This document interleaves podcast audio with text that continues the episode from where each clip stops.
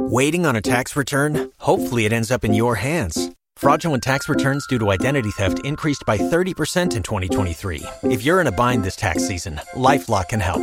Our US based restoration specialists are experts dedicated to helping solve your identity theft issues. And all Lifelock plans are backed by the Million Dollar Protection Package. So we'll reimburse you up to the limits of your plan if you lose money due to identity theft. Help protect your information this tax season with LifeLock. Save up to 25% your first year at LifeLock.com slash aware. The Partially Examined Life relies on your support. To find out how to help in ways that are cheap or even free for you, please visit partiallyexaminedlife.com slash support.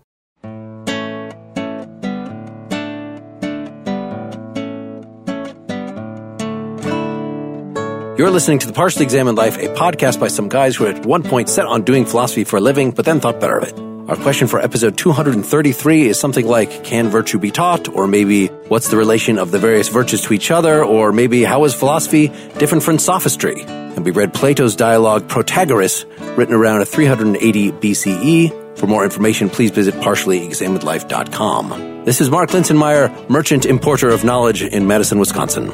This is Seth Paskin, courageous but not wise in Austin, Texas. This is Dylan Casey sitting spellbound just as if Orpheus had spoken an incantation in Madison, Wisconsin. This is Wes Alwan in Cambridge, Massachusetts. We return once again to Plato. So I think different members of the group had different reactions to this. My initial reaction was, we should have done this earlier. This would have been great introductory dialogue. But as far as just the topics covered, you know, it kind of overlaps with a lot of what we've done before. So I was a little dubious. I know others of you were much more enthusiastic. And then after I read some of the secondary literature, I said, okay, yeah, actually there is plenty to talk about if we go through this in detail. But yeah, who else wants to have some initial thoughts?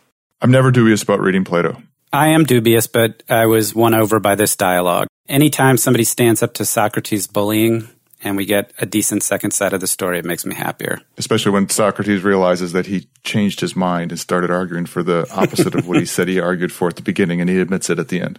My initial point of frustration was just that I was expecting that we would learn more about Protagoras and specifically his famous dictum, uh, Man, Man is is the the measure of all of all things. Jinx, buy me a Coke. There you go.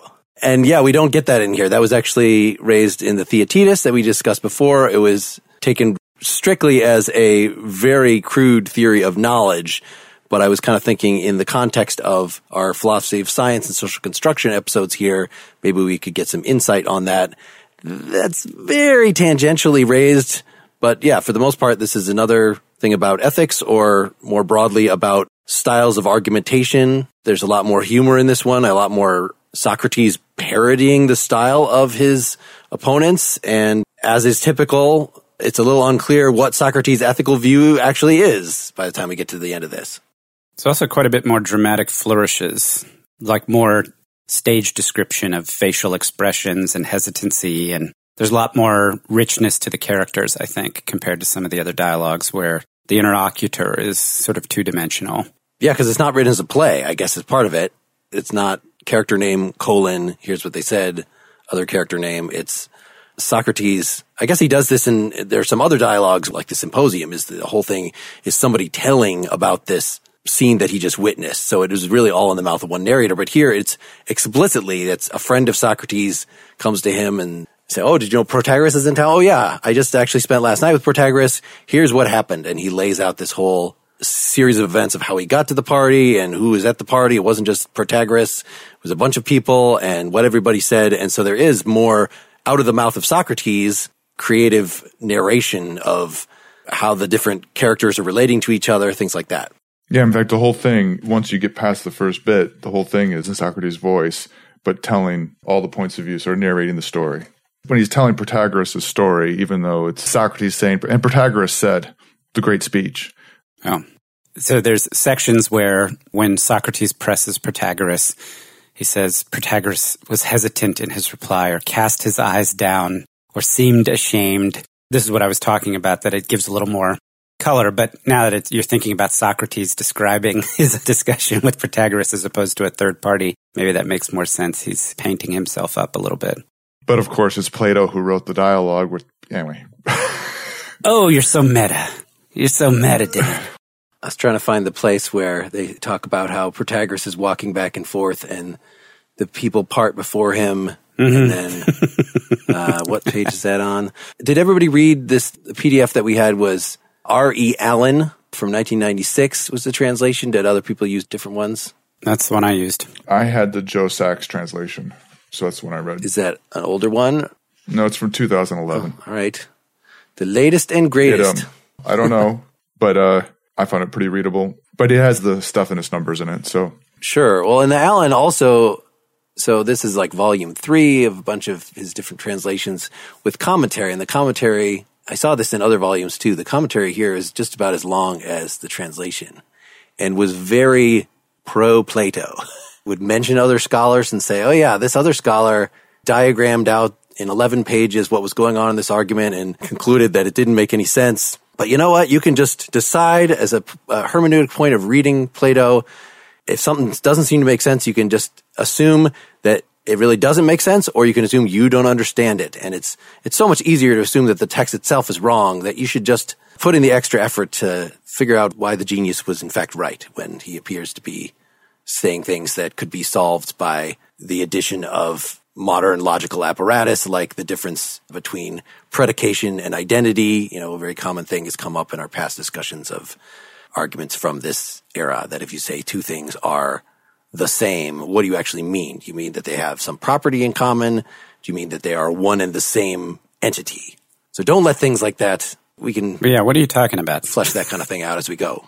Let's get it. he's talking about the commentary by Allen at the beginning of the book, It's very generous. and about how pro-Platonic it Yeah, was. no, no. I mean, I started reading that and then I just got straight to the dialogue because I didn't want to spend an extra two hours getting somebody else's opinion about it. So well, you got to read those things afterward, even though for some reason they come earlier in the book here. I don't know how to do that, Mark. I can only read sequentially from the beginning of a book to the end. Well, I was looking at another translation of this when I was, we were trying to find a good English one when I was just looking on the web and there's these long commentaries and I go through this, you know, it's about 40 pages of commentary. Then I finally get to the translation. It, actually had said edited by, it didn't say translated by. And when I actually got to the actual text, it was just the Greek. so like, okay, that was a lot of uh, English build up to, uh, this is not actually something we can use. The commentary in this did, without shame, just put out the Greek terms. You know, it did define them, but didn't tell you how to pronounce them or anything like that. So of course that makes me, my eyes glaze over a little bit, except in cases where like, oh, that's akrasia. We've talked about that in Aristotle. I know that one. I can sound out those letters. Is it all that different than having to look up other words that you don't know in life? It is a little different. Well, if they're in a foreign alphabet, that's a little different. Yeah. If you just anglicize them like most commentators do instead of just insisting on putting the Greek letters in a row. But you guys, Oh, you mean you mean Letters in a row. you mean use Latin letters instead of to transliterate it? yes. Yeah, depending on the way the PDF gets scanned, you can sometimes copy and paste the Greek letters into Google, uh, and sometimes you can't. And so it adds a s just a slight layer of complication, Dylan, for those of us who, unlike you and Wes, can't read ancient Greek natively and fluently off the page. That's not true, but um, fair enough. Shall we start basically close to the beginning? Yeah, wherever you want to start. I didn't take notes on the first few pages because it just seemed narrative setup. But what did you see in there? I was just going to have us jump to 316a, where we get the first interaction with them, where Socrates is asking Protagoras about how teach virtue. Sure, that's the setup of the whole thing. Protagoras is famous, probably the most famous sophist, is the way it's set up, right? At a party with a bunch of other sophists, including Prodicus, that Socrates keeps saying, "Oh, he's so wise." Like for for some reason, this particular sophist, for reasons that are never explained, Socrates has the hots for. But it's Socrates bringing his young friend Hippocrates. I guess Socrates in this is only thirty, just because the way Plato writes it. If he wants to have the antagonist, as with uh, Parmenides, who was somebody that was historically before Socrates substantially, then he has to age Socrates back appropriately. So I think that was almost embarrassing in the Parmenides that Socrates was like 17 or something ridiculous like that. But here, Socrates is 30 and his younger friend Hippocrates is excited that Protagoras is in town and wants to go maybe pay Protagoras to teach him. And so this causes Socrates to ask him, well, what is he going to teach you? If he's a horse trainer, then he'd be teaching you to be a horse trainer. But what is he? Is he, he's a sophist. He says he's a sophist. Most people think that's shameful, but Protagoras is fine with that label. Do you want to be a sophist? Well, no, I don't want to be a sophist. So, okay. So he's going to teach you virtue, citizenship, something like that. So they go and then confront him and he's at this big party. And so there's these other sophists and other people, Alcibiades, other people from the symposium that are in attendance. And Protagoras is holding forth there. Do we want to say anything about else about the setup, this whole incident with the butler or any of this? I enjoy the beginning. It makes me want to interact with the rest of the dialogues and thinking about how these characters are working. Like the fact that Alcibiades shows up. And as you pointed out, Mark, there are people in here that are from the symposium. It seems like a different discussion about how these interactions across dialogues are happening. And I'm not so worried about that. To me, the big setup is that there's a whole bunch of sophists here. And in fact, this conversation is going to happen with a bunch of them and there's side conversations to them. The main one being with Protagoras and the fundamental thing that's set up at the beginning, as you pointed out with Hippocrates is we're here with a bunch of sophists and what are you exactly teaching? You're getting money for educating people, for teaching them something, making them more powerful in some way. What is it they're going to come away with? What's interesting about the setup is that Socrates is questioning what's being taught, and yet the value of what's being taught, regardless of what it is, is clearly embraced by the fact he's surrounded by people who all want to hear what he has to say and he's famous across Greece. So there must be something he's doing that people find valuable regardless of whether or not they can give a Socratic definition of it. In effect, Protagoras himself, like right around 318a, it's basically put to him, you know, well, what is it the heck that you do? Hippocrates asks him and Protagoras says, Young man, it will surely be the case to you if you associate with me that on the day on which you come into association with me, you'll go home having become better. And the same things will happen on the following day and each day you'll make continual progress for the better. The basic thing he says is that if you hang out with me and what I teach you, you'll be better at the end than you were at the beginning, which isn't very different than what most education, well, what a version of education people say, particularly anything from wellness to liberal education or whatever, when you have a hard time saying exactly what it is you're going to get out of it, at the end they're going to say, well, I was just a better person when I was done. That's what Protagoras says. Yeah, a better citizen specifically even. Does he say that here? He says that in our translation, yeah. Socrates will interpret that back to him as saying a better citizen, and then Protagoras will go along with that.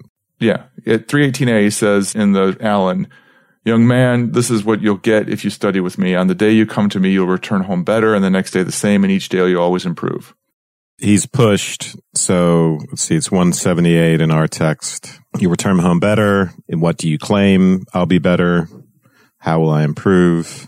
And then he gives an answer that is ironic given some of what goes on later, but he'll say, don't worry. I, am not going to just give you a regular education in the arts calculation, astronomy, geometry, all that stuff. So this is uh, 318e. The subject of study is good judgment about his own affairs and how he may best order his own house, and about the affairs of the city, and about how he may be most powerful in those affairs, both in action and speech. And then Socrates says, You speak of the political art and undertake to make men good citizens. So already you have the question of whether Socrates is fairly characterizing that. That's sort of a question that comes up every time Socrates paraphrases someone's answer back to them. And this, of course, is a completely legitimate to say, is this really what Protagoras is talking about? Is he actually talking about making people good citizens? It's questionable since he's talking about power. Yeah. And in fact, it may be that the first part, that uh, political art is what he's talking about and then he says, and promising to make men good citizens is just in Socrates' reply is a juxtaposition that might be unwarranted. he always tugs on, you know, what people say in a kind of, I want to say not insidious exactly. He starts inserting his agenda immediately. It's worth pointing out in this section that Protagoras, one of the ways that he's trying to distinguish himself from the what other people teach is, you know, he points to other people who get going to get educated. And he says other people, they maltreat the young who have fled the arts. They lead them back against their will and throw them into the arts, teaching them calculation, astronomy, and geometry and music. That basically everybody else is going to try to teach you how to do specific things. And that's a waste of your time and you're going to get abused. But I'm going to teach you how to run your life. the question arises is whether this sort of thing is an art. Because the reason to talk about making men good citizens is to push the argument in the direction of virtue, where virtue, as we know, is something that depends on a lot of factors that don't involve simply learning, like learning how to make shoes or something, or learning astronomy. You don't learn virtue, obviously, in the same way, and you can't just go to a virtue class and come out of that a good person. It depends on, you know, as we saw in Aristotle, depends on character, essentially. It depends on all this procedural knowledge as opposed to rational knowledge, on habit, on emotional comportment, you know, on the relation between your dispositions to act, your dispositions to feel and think, all of those sort of very ingrained things, which aren't as obviously alterable by a standard education. You might say they're therapeutically alterable, but not necessarily rationally alterable, or the, or that's the question. So does it seem justified to then think that the Greek, when he initially says you'll be better and better every day, that that doesn't necessarily mean morally better, that that's at least neutral with regard to whether virtue is actually implied in that or not? Yeah, I don't think Protagoras knows exactly because as Plato characterizes him, he doesn't seem to be that precise, right? So he is, by saying, I don't teach you the regular arts, he's already setting up this distinction between learning a typical art and then the question of virtue. But on the other hand, it's not clear that he has any, any firm conception of that difference at this point. Yeah, when he says that you're going to study good judgment in your own affairs and how to make best order your own house and about the affairs of the city and how to be most powerful in both those affairs in actions and in speech. To your point about him not necessarily being that precise, it's not at all clear that he intends that that means that you're going to be a virtuous person necessarily. That becomes a, a, sort of central question throughout the dialogue. Is that, is it aligned that way? And Socrates wants to make sure that it is aligned that way, but there's this constant tug back and forth about whether or not it means that. And in fact, I think that Protagoras in the end feels a bit bullied about that fact. He's a self-help guru, right? In the same way in self-help today, there's always that tension between are you just trying to show me how to make money and win friends and influence people? Is it a Thrasymacheian project, purely a matter of self-interest and influence? Like when you say you're going to make me better at all these things about arranging my own affairs and the affairs of the city, you're just going to show me how to win elections, I guess, in today's terms, or to rise to the top of a corporation or to do well in my career, all that very practical stuff. But then you open up a self-help book and it promises you to do those sorts of things for you, but then it often moralizes it, right? It asks you to become a better person. It asks you to develop habits. Like, what is it? The seven habits of highly effective people. I was just going to point exactly to that book as a business book in which it says that by becoming a better person, you will exactly. become a better business person. And in fact, these things that I've gleaned from doing good business will make you a better person, give you a better soul. And that's the key. So as a self-help guru, he's sort of straddling this line between this very self-interested, cynical project potentially, and then between the moralistic or the more ethical project. Well, let's see if that interpretation that Protagoras doesn't necessarily mean good citizenship in terms of good morals, but good citizenship in terms of being able to get along with people and get what you want through the next section, which is the speech of Protagoras. So Socrates has asked him to clarify what exactly is it? What art are you teaching? And he then goes into this whole myth of Prometheus and Zeus of when all the animals are created, the gods give them various virtues, sharp claws, sharp teeth, etc. But man is forgotten. I've heard versions of this before from different mythologies. And it turns out the thing that's missing that Zeus then has to give them is the political arts, because that's the only way by grouping together, by being in a society, that's our advantage. Strangely not reason, although that's another interpretation that I've heard given this myth or communication. It's like, I guess we even have reason, we have communication, but we still bicker until we have this political art. It's important to note here because again, we get the same cleavage within the arts between the political art and everything else. And by the way, this whole speech is really impressive and beautiful and it shows that Plato can represent, and here Socrates within Plato represent an opponent as having very formidable and interesting points of view because there's a lot of insight ultimately we'll see in what Protagoras has to say about whether virtue is teachable as we go on. So the animals get these natural talents, right? Fur and claws and things like that.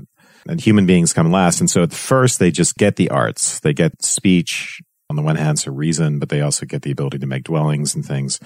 But they're not going to be able to have cities until they have political virtue of some sort. Basically, you need the art of politics for there to be such a thing as cities. So that's something that Zeus sends to human beings by way of Hermes after the fact. So after Prometheus has already given us the regular arts, stolen them essentially, that's not enough. Zeus is going to send the political art down to us because we can't survive in cities without it. And without cities, we're no better than the beasts. We're even with our arts, we are still subject to them attacking us and making our lives miserable. What Prometheus gives us allows us to be equal to the beasts. But like you said, Wes, it's not sufficient for enabling us to be essentially equal to each other, but we still lack the connection to the divine. So what he says that Hermes brings is reverence and right, so that there might be good order for cities and binding ties of friendship, but presumably also piety. That's a signal to what's required for civic virtue. I just want to make a little clarification that what's his name? Epithemius? Is that what it is? Epimetheus he gives all the animals a whole bunch of powers. And then in the end, he doesn't have any more powers to give. That's just an interesting fact that yeah, Epithemius runs out of his bag of powers to give. Okay. So Prometheus has to step up and Prometheus goes and steals powers from Athena and Hephaestus. And those are powers of the gods. So he gives human beings art that makes them partly godlike. They have kinship with the gods, but Prometheus gives them that already separates them from the beasts. But they don't have the ability to be fully godlike because of the absence of the political art. So Zeus sends it down to them. And then the question comes on how it should be distributed. Mm-hmm. Zeus says, give it to them all equally, not in pockets. Don't make it like the eagles have claws and the bears have fur, or that the blacksmith has the talent for rotting iron and the leather maker for making leather. Everybody has the capability to feel shame and know the right of way. And by the way, when we say arts, we mean arts and crafts. Like, so the Greek word is techne, so like technology. And then the political art is something above and beyond technology. And the distribution has to be, everyone has to at least have some of it because we couldn't have cities without that. So what would it mean for a person not to even have a portion of it? I think it means, you know, you would have people who are uncivilized or basically like animals. And you can imagine a political order in which you have the just or people with the political art who have it and then those who have none of it and they're governed by the people with the political art, you get this radical separation between two very, very distinct classes. And then the question is how those with the political art could even come to impose order if the others are just like animals. You know, we wouldn't be able to do that with animals, no matter how much political art we have. We wouldn't be able to order them politically. That's kind of a foreshadowing of a problem that we'll get to later on, the idea of the relationship between reason and the passions or reason and desire, whether you can just set up this conception of virtue in which our knowledge of things somehow can override our passions or whether you need passion and knowledge to kind of run through everything. So I think these two things are going to end up being related, but I think Protagoras is making a very important point here that I think Socrates ultimately would end up having to agree to. I think we'd all have to agree to it. Yeah, I think this is the beginning of why at the end of the dialogue, Socrates says that he has switched places. This speech is being made by Protagoras in response to the disagreement that he has with Socrates whether virtue is teachable at all. And it starts out with Socrates doubting that it's teachable and Protagoras insisting that it is. And this is his response to demonstrate that it is teachable. And this part that we're in, we're about halfway through the speech, is one of the key reasons why it's teachable is that everybody has the potential for virtue given to them by Zeus. And that's a feature of human beings that they're at least open to being teachable. Yeah. It doesn't fully answer the question that it's a teachable art. I mean, it could be that it's learnable, but not teachable. Let's stop for a minute. It's a new year and time to reflect and set goals for the year ahead. Whether that means discovering new interests or expanding your knowledge on specific topics, the Great Courses Plus has you covered. This online learning service offers thousands of lectures covering everything from philosophy to history, science to personal development. The list goes on, and there's something for everyone. They're taught by the best professors and experts from top universities and institutions around the world, so you know the information is reliable. I love the many history series on Great Courses Plus. Right now, I'm listening to The History and Achievements of the Islamic Golden Age, taught by Professor Eamonn Gearon. I've known only bits and pieces about the Islamic Golden Age, which happened prior to the Italian Renaissance, and I'm really enjoying learning about Ibn Battuta's long travels throughout Arabia, Persia, and Africa, and I'm particularly looking forward to learning more about the birth of algebra, algorithms, and Al Khwarizmi. So, set a goal to learn more this year and sign up for Great Courses Plus today. They're offering our listeners a free month of unlimited access to the entire library. Get started today at thegreatcoursesplus.com slash PEL. That's PEL for partially examined life. Thegreatcoursesplus.com slash PEL. Let's get back to it now. As Seth pointed out, he's talking about, he says specifically, bring reverence and right to men and the binding ties of friendship and then we're talking about a political art or maybe the virtue of justice. All these things have to be present in people, no matter how vicious they are. And like I said, I think it's a way of distinguishing between what it means to be civilized and uncivilized or what it means to be human in our sense, post state of nature, or to have the part of the soul that is the spirited part, or another way to put it is to be involved in the Hegelian mutual recognition relationship. In other words, it's just, it means that we have to be social, essentially. We have to be social creatures in the human sense of social in order for there to be such a thing as cities. And by virtue of being social, we already know a lot. We already have a kind of art. And I think at some point he's going to compare it to language, right? At least in its teachability. It's something we absorb or it's something that just happens naturally by course of our development within a society that we acquire it. But it's a fascinating thing because it's a kind of virtue that is embedded or inherent in what it means to be human. So so social in the human sense of social, that's interesting that it requires the communication, obviously. I always thought the basis for sociality is in animals, right? You can have basically a Hobbesian dominance culture within chimpanzees or, you know, any other kind of wolf packs, tribal animals. And so you wouldn't get a whole city out of that.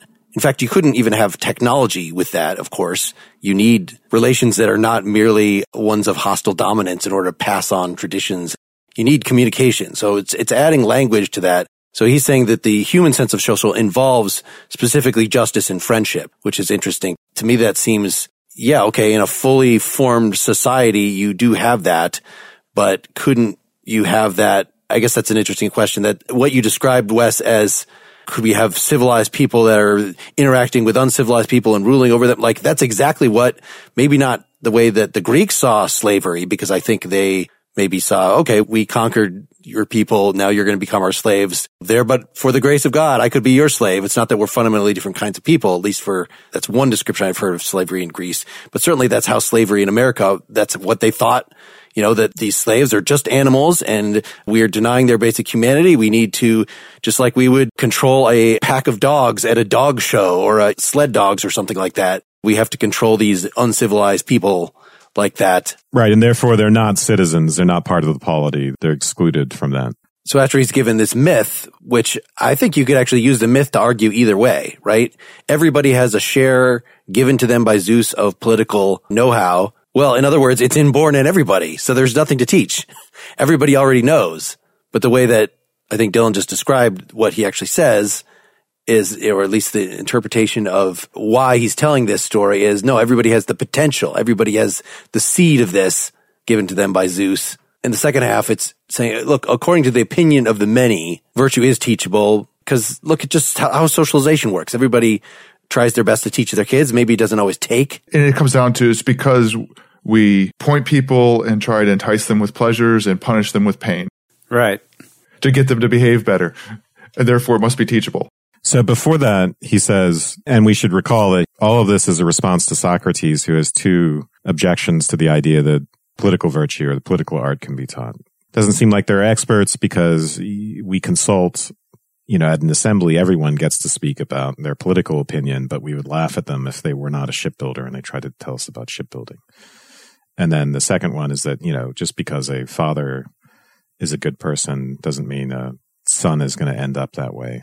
And then before we get to this, the many portion of the argument here, Protagoras will say, yeah, we do, when it comes to political virtue, which he then identifies with justice and temperance. I think that's important. And we may want to talk about what we think justice is at some point, but we do consult everybody. Even if we don't think we're all that politically virtuous, we have to pretend that we are.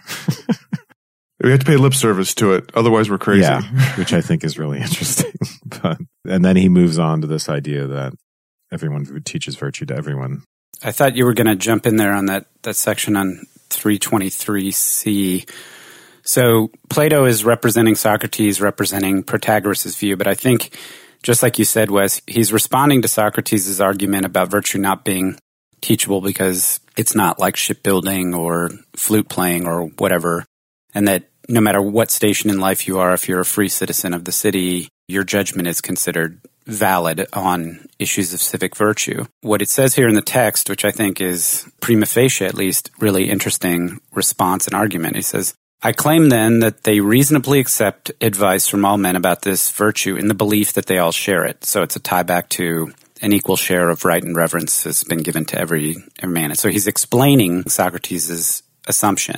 And he says that they don't believe it exists by nature or arises spontaneously, but can be taught. So here's why we think everybody shares in it, but here's why I think it can be taught and comes to be present in those in whom it comes to be present by study this I shall try to demonstrate for you with this. So he switches from, I think, is this the section where he says, should I start with a story or a demonstration? And they say, everybody says, tell a story. And so he tells the story and he says, okay, now I'm going to switch to demonstration. So he says, for no one is angry over such evils as men believe each other to possess by nature or by chance, or admonishes or instructs or punishes those who have them in order that they not be that way, but they pity them who, for example, is so irrational as to undertake to do any of this to those who are ugly or small or weak? Because I suppose they know that things beautiful and the opposite come to people by nature and chance.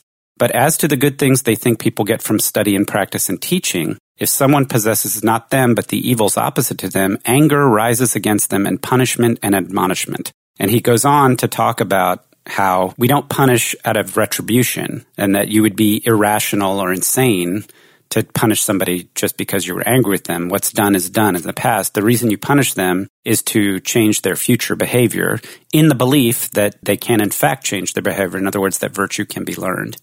He's saying, look, the many believe that virtue is teachable because the teachable just is the domain of responsibility and moral desert. If it's not teachable, then it couldn't be otherwise. It would just be you're this way because of external influences or you're not and no one could ever hold you morally responsible for that. But we do hold each other morally responsible for that, which means that we think that we can alter ourselves or, or each other through teaching. And it's not just a matter of natural external influences that we become inevitably the way that we are. Then he gets to the argument portion where he has to say, why good men have sons who maybe are not as good. So, th- th- so now there's still that inherent tension which Socrates pointed to, right? How is it the case that everyone has it, but then also it's teachable? You would think if something is teachable, then they don't have it and you're going to teach them into having it. And the argument is going to be that it's really a, a spectrum, a scale, and we all have some of it, but we could have more of it. And I, Protagoras, will help you have more of it. Isn't it in that way it make it like any other art in that everybody has the capability of learning. What about the flute players, Dylan? Well, so I wondered a little bit about this, and maybe this is part of the conversation to have later on, but is it the account of the arts and how one learns the arts and how one is excellent at the arts and even how we understand the kind of judgment that goes into the arts and its teachability more complicated it's often that the teachability of flute playing or blacksmithing is something that is transparently easy to do. And that is somehow the paragon of teachability. I would raise the question that what the form of the teaching is that is going on is that question. And also what it means to be having good judgment in those regards and whether you're teaching that good judgment or not. It is really interesting. So when he talks about the sons being no better, I always think of the film Gladiator and Marcus Aurelius and Commodus Marcus Aurelius, who's such a great person apparently, and at least he seems that way from his writings, and he was reputed to be such as an emperor. And of course, we did our own episode on that. And I still actually look back at the meditations. I use it almost like a self help manual, but it didn't help Commodus, He was a raving lunatic. So that's sort of the paradigmatic example of that sort of thing. And the story that Protagoras goes on to tell is we educate our children in all, in all these sorts of things. We use punishments and it's not just teachers, but it starts with parents and then ultimately it's the laws. So you get this triumvirate, parent, teachers, laws. And then moral teachings also suffuse other teachings, like poetry, for instance. There's little moral lessons in there, but I think there's a larger point to be taken there, which is that our social environment is suffused with these ethical teachings, right? And this goes to the point, you know, of social construction, actually, Mark, that you were hoping for some of in this. It's our identities. We're constantly identifying with others, you know, especially parents and authority figures and teachers and, and the law, but we are constantly being shaped by these oughts, by these mandates of what we're supposed to do and what is prohibited. And that's something very different. You know, maybe it's comparable to the way we acquire language as a child, but that's very different than the way we pick up a language as a child or these, a super ego, let's say, or a conscience is much different than the way we pick up flute playing, where we're just, we're trained in how to do it and we have to practice it. This is not just a matter of practice. It's a matter of absorption. So if something were required, then it would be, you know, if everybody's doing it all the time, then it might be something that you would at least get a base competence in, just kind of absorbing it. Like think about not flute playing specifically, but just rhythm, you know, music that whether or not you've had a class, you're around it enough that you would get some, the way we learn to sing for most people is closer to the way we learn language is that we just kind of pick it up. People are doing it. We sing along. Maybe we're good at it. Maybe we're not. And it's only when then you want to become a really, really good singer that you use training and practice. And so it just happens to be the status of flute playing that that's a very specialized thing that not too many people do. And unless somebody says you're going to learn flute or you express that interest and put the flute in your hand, that you even would get on the road to getting even basic competence in that. But it's something like singing that does seem a lot closer to citizenship that what Protagoras is claiming is that, yeah, everybody has, gets the basics, but there are trainers like me that will then actually train you to say, use your powers of speech to get what you want out of the assembly where most people, that's not just something people just pick up. They pick up like how to behave and not get swatted by their elders because they don't know basic manners, but they don't actually know how to accomplish things politically. I was going to bring up manners actually, because that's a good example. I mean, I think what you're pointing to, Mark, is that just it's an inherent part of the social that we get to practice these things all the time. So we internalize, let's say, prohibitions and oughts. You know, we should do this, we shouldn't do that, but we do get to practice them all the time, but partly just because a lot of it's just negative, right? So if I'm not allowed to hit someone whenever I want, I'm practicing it by virtue of just not doing it. So that's one interesting thing. But with manners, I'm practicing them all the time. You know, we learn to say please and thank you, for instance. And the same thing with language, right? Children do absorb language, but they also, there is a kind of practice built into that. But all of that is very different than, say, the kind of practice I do when I'm learning to play a flute because flute playing isn't so naturally integrated into what it means to be social. I'm not forced to play the flute every time I want to someone to give me something, you know, when I'm in a store trying to purchase something, I'm, I, am not forced to say please, but it might be advisable to say please, but it's not like I have to do a little flute routine every time I'm purchasing something. But isn't that just underlining the fact that it requires practice?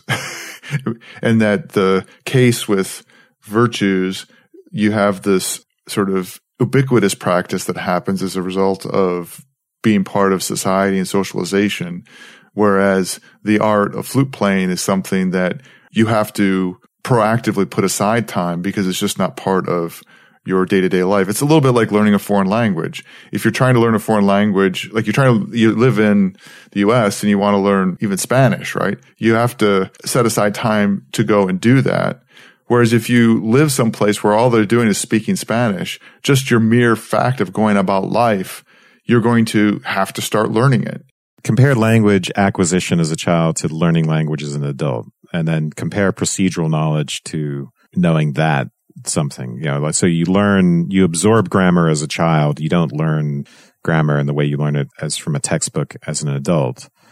And I think there's a comparison between ethical, you know, if there's an ethical art or there's a between our acquisition of morals, let's say, and the difference between that and then flute playing, which is that with flute playing, the scale with morals, we don't have to practice the scale to learn it exactly. In other words, you don't learn the scale, a musical scale by people frowning at you or saying, no, don't do that. Or, or you simply absorbing the expectations of a society or just saying, okay, everyone dresses this way and isn't running around naked. And I infer that that's what I ought to do. Or however it is we acquire these things. It's much different than the way we acquire other arts, even though practice is involved. But the way you just described it made it sound like it's a lot more like learning language, especially immersively as a child, right?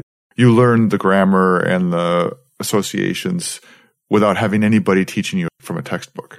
And language acquisition is built on the capacity, right, for joint recognition. And I'm able to point at the same thing as you're pointing at and know what pointing means, knowing that there's another consciousness who can appreciate Uh, there's another intentionality that can appreciate that my intentionality is directed to something. We're in that mutual recognition game. We're in that with language acquisition and we're in that with the acquisition of morals. And that's what's distinctively different about those things, not just the absorption factor, but the fact that they're inherently social, that there's this mutual Hegelian recognition game going on that we're self-conscious. In other words, that self-consciousness forms the basis or is, or is tied very intimately to it and consciousness of other consciousnesses frowning at me when I don't say please. I'm still trying to decide whether how relevant this is, what I'm about to say here. I was noticing in, so my daughter just had a piano recital and a parade of kids, exactly with that kind of learning an instrument, how restrictive it actually is, how it really is not just a matter of learning to move your hands in this way and do this, but I almost think of it as largely prohibitive that it's so easy to ruin it with a bad note Whereas other kinds of musical learning, you know, if you're in a rock band or something, then yeah, there are ways that you can screw up and things, but like there's not just one right thing you can do at any given time. Like there's a lot of freedom. So it really is kind of just working up your overall power. And so thinking about social by comparison, I think we in a basically free society might think in terms of the rock and roll model of society that like, yes, you can gain your power. There are different ways that you could go before the assembly. I'm thinking of what I was just describing Protagoras as, as describing the thing that you'd actually have to develop. Um, you could just choose not to argue things in front of the assembly. Like it's not actually required that you take these positive actions, but there's a lot of room for initiative in trying to get the assembly or persuade your fellows to do this or that, or you could just be a follower and you're still a citizen as opposed to a very stringent society where these totalitarian regimes where that's more like playing a high difficulty piano piece in a recital that there's, you know, one false move and the secret police are going to come and get you. And, uh, like just thinking about that sort of comparison, I'm still trying to figure out exactly what that means for the dialogue here and what you could be learning about. If anything, I just, I want to be wary about disanalogies between where I think Protagoras is arguing for this more free and, you know, they're in a Athenian democracy, something that would say there are multiple possible answers, you know, right answers to any given problem. I think that is maybe part of what Protagoras' conception of virtue is going to be, why it's not going to be as singular, whereas Socrates might be a more traditional moralist that like, no, most of the ways that you do things are going to ultimately be bad if you look at them more closely. Wherever we fall on this dispute, the important thing is to reflect on the extent to which the arts and the quote unquote political art or virtue in general are like each other, are virtues. I think that's the discussion we've been having, right? Does virtue work like techne? Does it work like the other arts? Does the thing that Hermes brought us, is it just of the same sort of thing that we already got from Prometheus? Or is it something else? That's the point of reflection. That's an important question, but it also Protagoras is trying to answer that in the context of, to quote the text at 327a, why are there many worthless sons born to good fathers, right? So if virtue can be taught, why are there all these good men that have terrible children? Wouldn't it be insane for them to not try to teach them virtue? And this is when he brings up the flute player example, and he's trying to associate the capacity for virtue is a natural ability, like having an ear for perfect pitch or having strength, right? And so he wants to say something like, if we look at children who aren't as good as their parents, we have to see that as a function of the children just not having the same natural ability as the parents. But when he does that in the context of talking about virtue versus, say, strength or speed, because there's, you know, Socrates later says on, don't compare me to this runner who, you know, at his peak, right? You have to make him run slower so I can keep up with him. My point is, is that where earlier the Protagorean argument is we don't hold people accountable for their natural abilities. Like if you're not six foot tall and weigh 230 pounds and you can't bench press 300 pounds, then we don't hold you responsible for that. But we do hold you responsible for being virtuous because you're given an equal share. Now at the same time, if he's going to associate virtue with a natural ability, it feels to me like he's undermining that earlier argument or that this point undermines that. But it also confuses the issue about what you were just talking about, Wes, the notion of does virtue function as a techne? And he makes it sound like it does. Yeah, exactly. Your first point, Seth, that he seems to be undermining the teachability argument is exactly what Socrates picks up, summarizes at the end is that by making virtue an innate ability, he wants to have it both ways here. He wants to say that we have the innate capacity and that it's therefore teachable in us. And therefore the variations in ability varies by the, maybe the relative capacity. We don't really know, but there's a kind of midichlorian kind of aspect of, of virtue here, right? that some of us have it and some of us don't, and that it's cultivatable, but maybe some of us don't have it at all. Well, in defense of Protagoras, he might say everyone in this hypothetical society, everyone plays the flute, right? So it's not like there's some flute players and some not, because not playing the flute is just like being uncivilized, like not even being human. It's like not wearing clothes. Everybody in society wears clothes. Yes, some people have better natural ability than others. So some people are going to be great flute players. And some people, even if their father is a great flute player, no matter how much training they get, their natural talent is not going to rise to that ability. But they could still be better or worse flute players with training. So it's still teachable. You could still get better at flute playing. It's just that you're limited. You have to do that within the limitations of your natural talent. How did Commodus become Commodus? He had a great father. It's not really plausible to say that he became a raving lunatic just because he was born that way or it's his natural level. there are other influences. I mean, yes, temperament or genetics, you might say, okay, play some role. But what's really going on is that the teachability factor suffuses society. It's not just located, even though parents might be especially important or teachers and also teachers, authority figures and, and the laws are especially important. Those sorts of things that Protagoras mentioned it's also really subtly interwoven into the social. So it's Commodus's interactions with his peers. It's the fact that he was, ra- you know, maybe he was raised by, it's not just, I mean, Aurelius might have been relatively absent in his life and he's raised by servants or, and all sorts of other social forces. So that's the more plausible explanation that's being ignored here, which is just that the number of teachings going on at any given time, the number of influences, they're enormous and various and they're everywhere. The reason Commodus is a raving lunatic is his education is terrible. To that end, you would say that the reason why the children of virtuous people often end up being in virtuous is because those virtuous people don't know how to set up the education for their children. Yeah, and being good doesn't necessarily mean being a good teacher of the good. That's a good point. Exactly. That they're basically spoiled. That if you're good, according to this, then you're not just, you know, a meek person, but you're successful in your career. You're more likely to rise to the top of society. But then when you raise your kids, yes, you're a moral influence on them, but they are raised as entitled and they don't have the constant no, no, no of everybody that somebody in a lower class would be. Hmm. It's just, you know, the father is the only one that can say no to, if Aurelius is the only one that can say no to Commodus and Aurelius is gone most of the time, then Commodus actually is raised in the, the rock and roll. all is permitted. Use your initiative, and that that is not a complete moral training. take all the drugs. Is not yeah, it's not a complete moral training. You need to be have a variety of people constantly smacking you down and saying no, no, no, for you to have a basic degree of citizenship. And in fact, the outline of the progress of education that um, Protagoras has involves a fairly articulated and progressive method of there's the influence of the immediate family and even his father.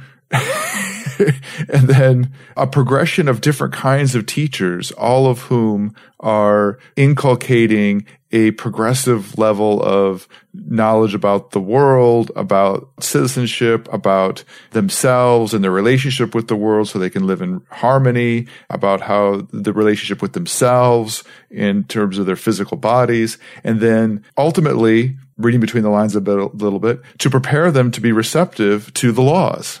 And I forget whether it was Dylan or Mark who said this, but this point about someone who's a good person not necessarily being a good teacher of virtue. You know, a virtuous person is, is not necessarily a virtuous influence, I think is really important because it goes towards the whole Socratic problem that when we teach people in general, we can't just pour knowledge into them as if we were pouring wine into them the acquisition of it is a problem in and of itself. And it's not just by being in proximity to virtue that we become virtuous, where our habituation into it is more complex than that. We don't acquire it by sort of, you know, I said I was using absorb earlier, but it's not absorption in the sense of like eating something or just, you know, any sort of being near it is going to work. We might say the whole concept of identification is important, but how that occurs is very complicated. I would say that this is true of anything that is learnable and the relationship of the learnable to the teaching of it is very complicated. And I think you could even raise the question of whether anything is actually taught in the sense of if you understand teaching as pouring wine into a carafe. It requires activity. It's not just passive and receptive. It requires activity on the part of the person doing the learning.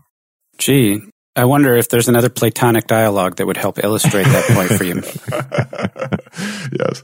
The only other thing I wanted to say was Wes, you know, reiterated the comment that the virtuous person might not be able to teach virtue. I think that's true of everything that's teachable. Mm. So great musicians to me are notoriously terrible at teaching music. And if you try, just ask Mark with, about NEM, how often is it possible to find someone who's actually capable of really talking about their music? Mark just has to drag it out of, out of them sometimes. Things happen. Things happen. I mess around and then it's all yes. lost in the midst of time. yes. Yes. I mean, people who are really good at things often in my experience are terrible at talking about them, articulating it, teaching them, all of those things. It's just, they are not the same activity. Yeah. Well, that so. seems like a good point to wrap up part one on. And you can go away having been taught nothing. Teach yourself. You, that's exactly. Heal thyself. Uh, but if you just put the part one on auto repeat, maybe it'll eventually sink in. Maybe put it next. You'll your, absorb it next to your pillow as you sleep. We should combine what we do with like one of those apps that you know judges your d- degree of sleep by listening to your breath or, or, the thing attached to your finger or whatever, and then uh, turns on the episode during those times where you'll be most receptive. I think this is a money making opportunity, Mark, that we will have our own self help help. We will make people more knowledgeable and virtuous in their sleep by listening to PEL. Go to partiallyexaminedlife.com and uh, you can hear the full citizen version right now. You don't have to wait till next week, but otherwise, see ya.